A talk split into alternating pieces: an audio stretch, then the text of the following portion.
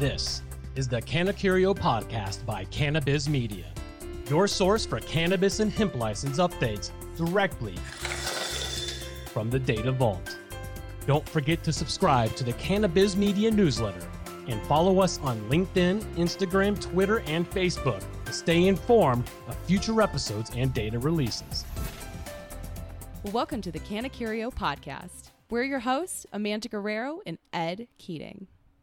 On today's show, we're joined by Xavier Gillette of HAL Extraction.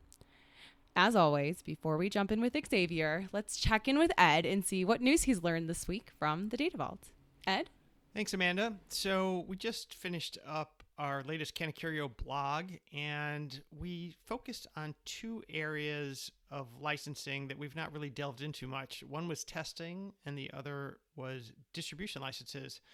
So, on the testing side, only 29 new testing licenses have been issued this year in six states. Um, 41% were in o- Oklahoma, sort of continuing their push to generate lots and lots of licenses. And, you know, what we've seen with testing is states seem to have adopted a variety of schemes to approve cannabis testing and licenses.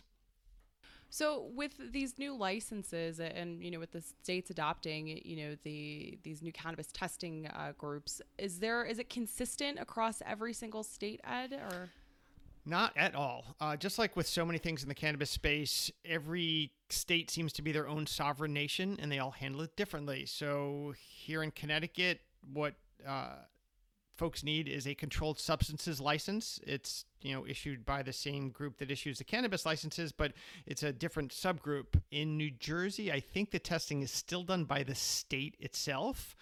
Um, so you've got that happening. In still other states, a testing license just needs to have the right certifications from an outside governing body. So it really is all over the map, literally, how the states tend to uh, create and approve these licenses. Um, Sounds like cannabis. Yeah, exactly. And then uh, we did a quick look across the testing labs that we had, and we found that Steep Hill has the most licenses with eight. So, you know, as I said before, it doesn't mean that they only have eight, but there are eight that have been issued by some cannabis licensing authority. So, and they were way ahead of everybody else. And then in terms of distribution licenses, we, we touched on this earlier in the year in Cannacurio, and nationally there are about, um, you know, I think it's maybe 1,800 licenses, but most of them are in California where they have about 1,200. And my view on this is it probably has to do with the fact that it's a big state and you need to have a distribution license in order to, to move product around. But one footnote, and we talked about this last week, is for all those California micro business licenses, 97% of them chose distribution as one of their um, three to six possible activities. So it's obviously a really important part of the cannabis value chain. Yeah, absolutely. Uh, I'm curious to see if other states uh, adopt uh, the distribution license uh, moving forward. Uh, but as always, thank you for the update, Ed.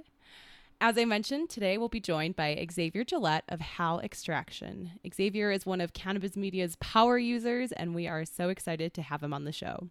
Stay tuned. HAL Extraction is the leading manufacturer of C1D1 and C1D2 booths pre engineered to meet the needs of cannabis plant oil extraction operations. Their peer reviewed and UL certified enclosures are designed with regulating authorities in mind, and their booths have been key in speedy approval processes for over 250 facilities in the United States. Contact them today for help working through your operational planning, application approvals, and facility design. Contact them today for working through your operational planning, application approvals, and facility design. Welcome back, everybody. Today, we're joined by Xavier Gillette of HAL Extractions. Xavier is one of the outside sales managers here.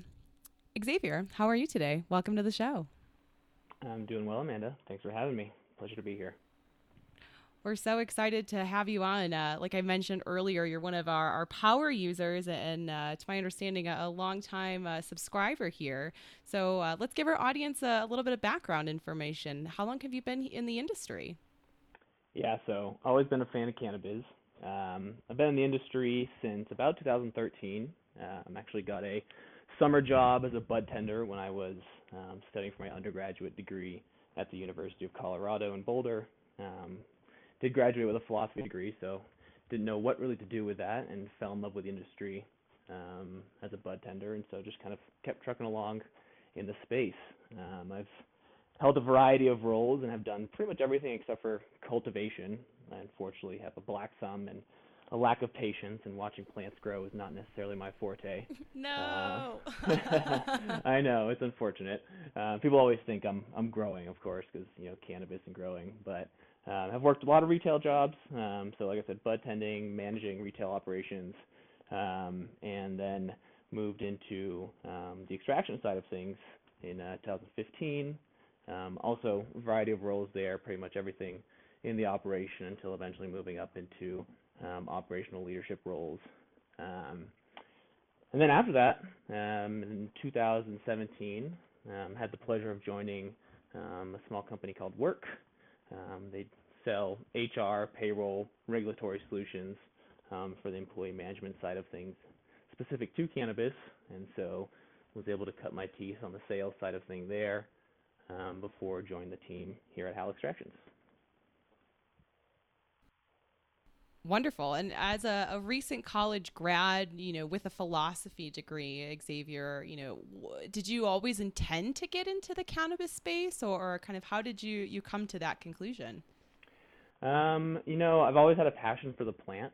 Um, when I was younger, I think I unknowingly was self-medicating. Um, I most likely, while undiagnosed, have ADHD and you know some anxiety issues that the plant helps with, um, and so fell in love with the the medicinal aspect as a kid, and then or not as a kid, but as a young adult, let's say, um, and then eventually started to work with medical patients on the medical side of things before um, the recreational market was adopted here in Colorado, um, and really gained a passion for for helping folks um, find treatments for their ailments that, necess- that weren't necessarily um, Western medicine or kind of traditional, let's say, approaches to to helping folks with those problems. And so, how did you find your way to the Hal Extractions team, Xavier?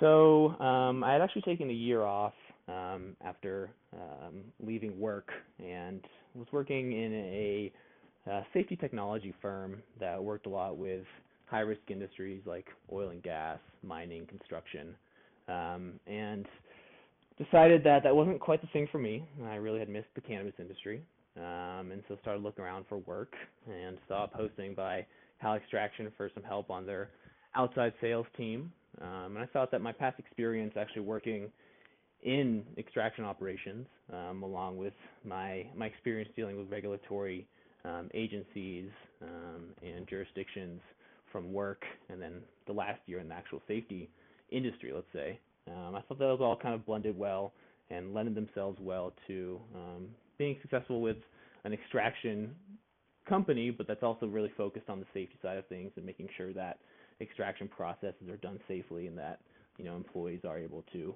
make it home at the end of the day um, with no issues.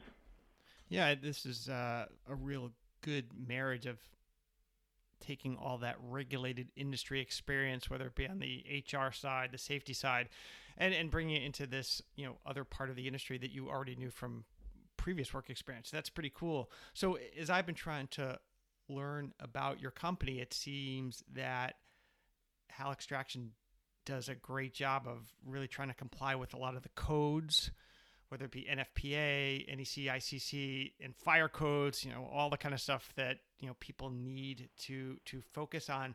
You know, how has that worked for Hal Extractions in the marketplace? You know, what, what does that mean? The fact that you guys, you know, are working with, let's say, underwriters, laboratories, et cetera, as, as you go out as the outside sales manager and, and, talk to potential customers? So a lot of the time, um, because we are so dedicated to the regulatory side of things and safety, um, we we're brought on in a little bit of a consulting role um, for a lot of our clients um, because typically the people that we are working with are early on in facility design or build um, phases for their applications. They have to work with their local jurisdictions, fire marshals, um, and we're able to come in and really show them um, that extraction doesn't have to be this um, dangerous process. Um, that with the right equipment and the right you know operating procedures in place, um, a lot of the time we're able to help them convince their local jurisdictions that they should be allowed to establish their operations, you know, in that particular area. Um, and that philosophy really comes from our CEO and founder, um, Lynn Havlick. Back in 2016, he was uh, on the verge of retiring. He was a certified industrial hygienist um, who had actually been working in a lot of the, the industries that I mentioned, as far as you know, mining, oil and gas, construction. Um, and he saw that there was, you know, back in the early days of Colorado extraction facilities, there was a slew of explosions and incidents that happened, um, and some shocking videos that you can find online of um, operations and explosions happening. And he he thought, hey, there's got to be a better approach to this. This seems like a new industry where people don't really know what they're doing when it comes to safety, and that's why he founded our company to really come in and take that that educated and experienced um, background of his and be able to apply it to a new industry and help folks um, operate safely. Oh, very cool. Now, one question I had, and, and this is, you know, once again, going back to Connecticut, when they issued their four initial grow licenses, we learned through our research that one of the companies that won a license had a lot of plant extraction expertise because they manufactured witch hazel, which was used in like perfumes and other things like that. So I was curious does Hal Extractions work with other plant oils? You know, is it just cannabis, or, or is there a whole suite of things that people choose to uh, use your products for? So a whole suite of things. Um, I think the natural um, addition to the cannabis or you know THC side of things is going to be the CBD and hemp movement that we're seeing now. Um, but anytime there's a volatile chemical involved um, in the extraction process, you're going to have to have some sort of electrically controlled space. And so whether or not that's a class one division one or a class one division two space. Um, if those solvents are present in the area, you're going to have to have proper ventilation, um, you know, well-controlled lights, outlets, all that, all the components in the booth um, that'll actually prevent sparks or explosions from happening. Um, you know, basically removing ignition sources for those solvents. So, a lot of other plant oil um, industries do use ethanol, for example, which um, is a mm-hmm. flammable liquid. You need to have a class one division two space for that. Um, and actually, it's funny. One of the uh, the original extraction operations that I saw myself was the uh, Celestial Seasonings um, factory up in Boulder. They they use yeah. a big CO2 machine to extract um, caffeine from all other teas to make them caffeine free. Oh, very cool, very cool. And uh, just hearing you talk, I can tell you know having had all that safety background heading into um, Hal extraction must have been a, a, a, big help because you can sort of speak with a practitioner's perspective. Now, uh, one of the things you said is extraction does not have to be dangerous. However, I think a lot of us saw the story that came out of Los Angeles last week where a business called Smoke Tokes um, that distributes butane hash oil caused a big explosion. And I'm curious from you with your safety background and you know with the company you represent now, what does that do for the industry when something like that happens? A lot of people were injured, and, and what is the impact, plus or minus, on HAL extraction? Yeah, so um, I did read up on that this weekend as well. Um, it's certainly an unfortunate event to see firefighters put their lives at risk um, to deal with a situation like this. I think, you know, the first reaction from us at least was, "Oh my goodness, I hope this is one of our clients." and um, luckily, they're not. Smoke Tokes. After a little more research, it seems like they um, distribute. It seems to be kind of like a smoke shop distributor. Um, so they did have butane canisters in their facility. Um, luckily, not butane canisters. They're typically used for extraction processes. Um, more butane that you can take to fill a torch, for example, um, and you know would be used for a consumer, but not necessarily used in the uh, the extraction process itself. Um, that being said, LA was already notoriously a hard um, jurisdiction to have any sort of extraction processes take place. So I think yeah. any sort of negative news like this uh, puts a damper on that. Um, and then for us at HAL Extraction, beyond you know making sure that was one of our clients, um, it, it does provide us you know a little bit of fuel to say, hey guys, you know there needs to be more consideration even when it comes to storage of consumer-based products and not necessarily you know a production facility. Um, there needs to be a little bit more uh, safety approaches taken um, to ensure that these these you know dangerous chemicals are not potentially going to be exploding canisters when you have firefighters addressing a fire. Um, in your warehouse. Um, so really just making sure that everyone understands that this is these are you know dangerous chemicals and that without the proper operating procedures and safety processes in place, um, you know bad things can happen. Oh, absolutely. Well, th- thanks for the the background on that. Um, looking forward a bit, uh, we're we're always curious to hear about any new product launches you're doing or markets you're heading into or, or new initiatives that you're able to share. Yeah. So um, as we're all dealing with the uh, COVID 19 pandemic, I think it's forced a lot of us to, to take a new approach to the way that we do business. Um, and so I think that's something that we've been focusing on as far as um, emphasizing our digital channels and um, going for experiences like this. Um, so I really appreciate you guys having me on um, to get our name out there. Um, I think one thing that's interesting with our products is, you know, they're seen by some as kind of just big metal boxes. Um, they're not necessarily the sexiest thing um, out there when it comes to cannabis, where there's a lot of time, you know, flashy new products. Um, and so our marketing team has been doing a great job of of really kind of spicing up um, our marketing materials and making these booths and Hal Extraction on a whole uh, maybe a little bit of a cooler player in the cannabis space. Mm. Um, I think the other thing, you know, um, as far as markets go, because we are an ancillary businesses or an ancillary business, sorry, that's not limited by licensing or any banking regulations. Um, any any new market is exciting for us. Um, so I know Missouri and Oklahoma, for example, have been um, yep. quite active for us lately. Um, personally, I'm starting to see a little bit of traction in Eastern Europe, which is exciting, and so we're working on finding manufacturing uh, partners in Europe for our products. Um, and then we are working on some some kind of extraction adjacent products um, with some of our key clients, um, things like potential curing booths, technologies, um, off gassing chambers, um, just additional things that we can do to help make um, the extraction and you know cannabis even curing process safer and more efficient. cool. Yeah, it sort of sounds clients. like owning or helping your customers own and control more of that value chain. You know, not quite seed to sale, but sort of the, the part that you guys are are are active in. Um, as you talk about uh, markets and whatnot, I was curious. Do you see a difference as you're going into states, let's say that have both med and rec or med only? I mean, obviously there's the size of market, which is, you know, goes without saying, but you know, is it a different approach for you when you're just hitting a, a, market that may be let's say more restricted in terms of license count and you know there's only 10 companies with extraction licenses um, i think it definitely does affect the way that we do our outreach a lot of time with those companies um, getting buddy buddy with consultants has been successful for us um, because they are going to bring in a trusted source that's basically gonna, going to advise a bunch of people that have you know sufficient capital um, and maybe business expertise, but no cannabis expertise. Um, they're going to advise them on how to set up their operation. And so, working closely with those consultants um, to get in the door early yep. has been successful for us. And, and, um, how, and how and how early? Like I know that it, with Cannabiz Media, sometimes we're able to get applications from a state where they're trying to be very transparent. So really early on, they're like, "Hey, these people have applied for a license," and you know I know that can be helpful because, as you said, you're able to get in there really before they design the space or get the license because at that point I, I assume it's probably too late. Yeah, you got it exactly, and that's one of the main things I love about Cannabiz actually is the new and updated licenses and kind of the applicant phase um, that you guys are tracking.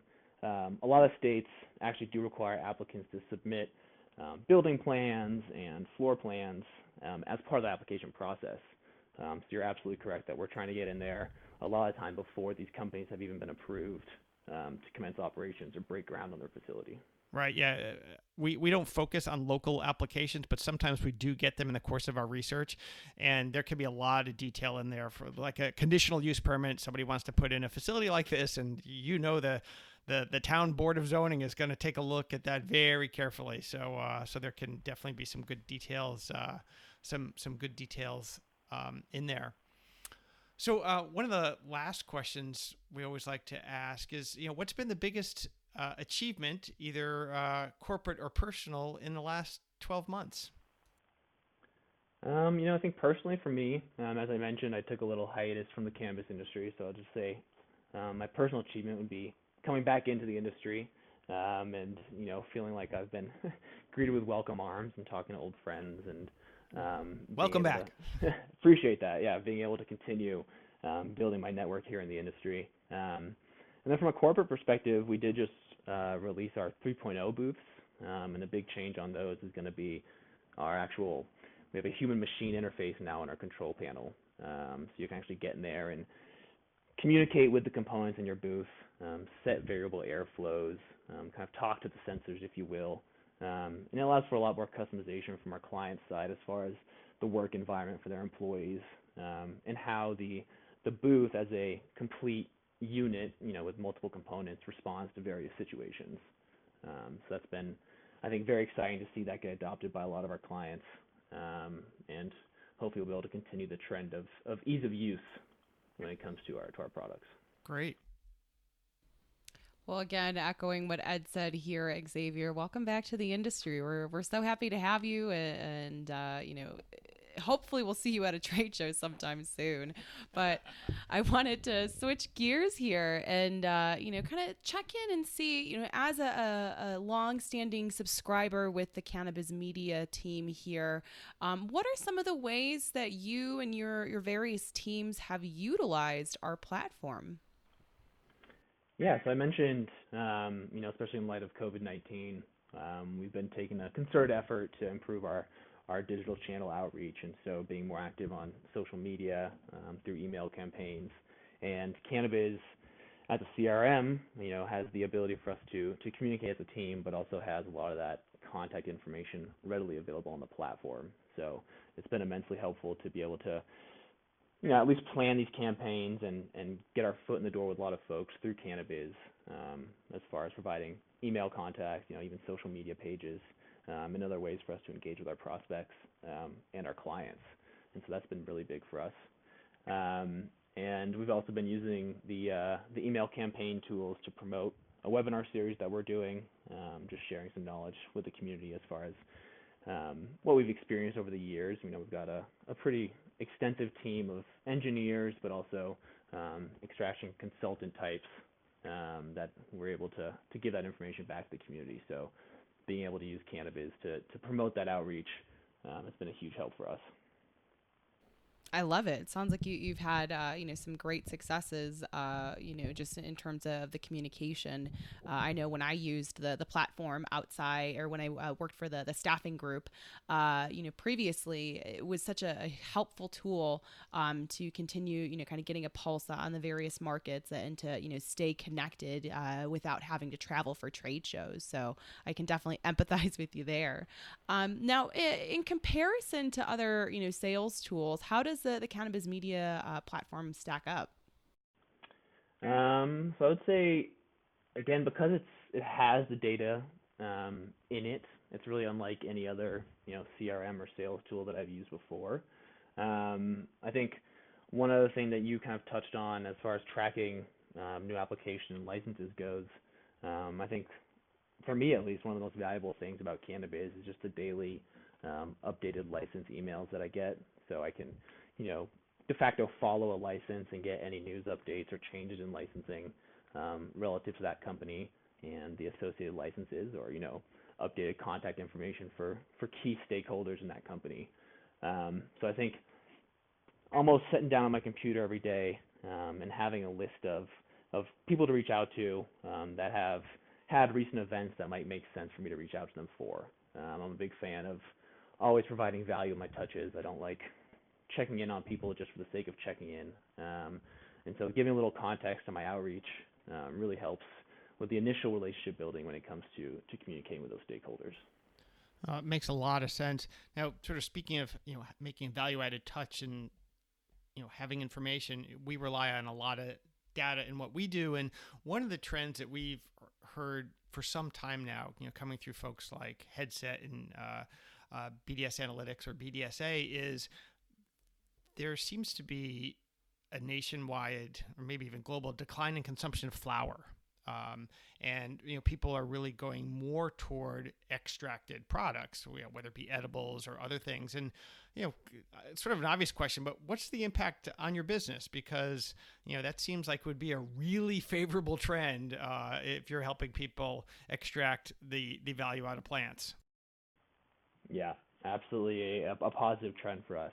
Um, and as almost a subset of that trend, we're starting to see a little bit more um, consumer preference towards um, extraction products that are actually made through hydrocarbon solvent extraction processes. Um, so a lot of folks are starting to to be educated on um, the quality of different extracts. I think as you know, dabbing or um, smoking hash oil directly becomes less stigmatized. folks are more willing to try that out, and they're starting to realize that sometimes the the ethanol-based extractions or the CO2-based extractions are not going to be the best um, the best ones to directly vaporize. Um, so while those might be a little bit more um, let's say efficient for the edible creation process, if you are someone that wants to smoke some live resin, for example, um, that's a product that can't be made with those those solvents. And so as consumers are asking for more of those products, um, the producers and the manufacturers are of course moving towards adopting hydrocarbon extraction processes in their facilities. Um, those, of course, contain um, or use at least uh, very volatile solvents like propane um, and butane, and those are you know require class one division one spaces. And so, for us from a from a sales and company development perspective, it's certainly a positive trend. Um, and I think we're also starting to see some some legislative groups and regulatory groups move to allow a little bit more of those processes. Um, some states like Florida comes to mind. Um, they're still CO2 only. Um, you know, CO2 is inherently probably the safest solvent to use because it's just carbon dioxide. Um, but that being said, again, it limits the amount of products and the type of products that a lot of these manufacturers can create. And so there's still some illicit black markets in these states as consumers are going to, to other states or, you know, illicit sources to actually source these materials. And so we're seeing a trend of states, um, along with the manufacturers or at least regulatory bodies, um, start to promote and enable us to, uh, to, to have our clients actually use these solvents, and then of course need our booth to do so.